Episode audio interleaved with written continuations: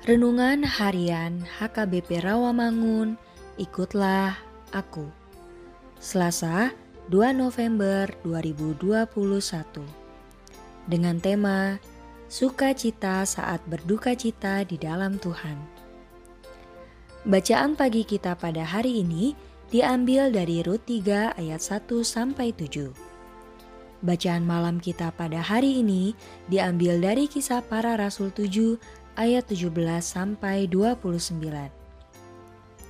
Dan kebenaran firman Tuhan pada hari ini diambil dari Matius 5 ayat 4 yang berbunyi, Berbahagialah orang yang berduka cita, karena mereka akan dihibur. Demikianlah firman Tuhan.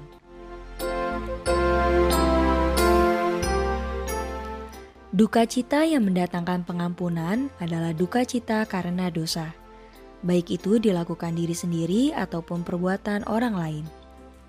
Inilah duka cita yang Tuhan maksudkan menyadari ketidaklayakan di hadapan Tuhan akibat dari dosa-dosa yang kita perbuat akan menimbulkan rasa duka cita yang mendalam dari diri seseorang.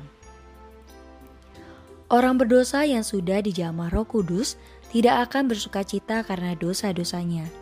Sebaliknya, ia akan meratap dan berduka karena sadar bahwa jalan-jalannya sudah jauh dari kebenaran dan telah melukai hati Tuhan karena hidupnya sudah tidak kudus lagi.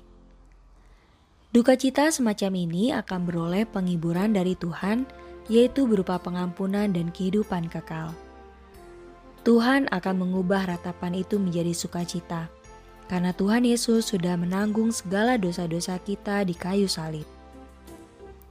Rasa duka cita itu seharusnya ada di dalam hati kita, setiap kali kita berbuat dosa serta menyadarinya.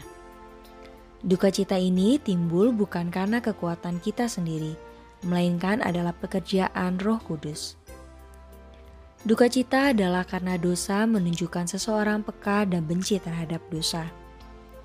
Kita dihiburkan Tuhan dalam duka cita ini karena kita menyadari dosa-dosa kita sudah ditanggungnya di kayu salib. Marilah kita berdoa. Tuhan Yesus, sadarkan kami agar lebih mengenal pengorbananmu di kayu salib untuk menebus dosa-dosa kami. Amin.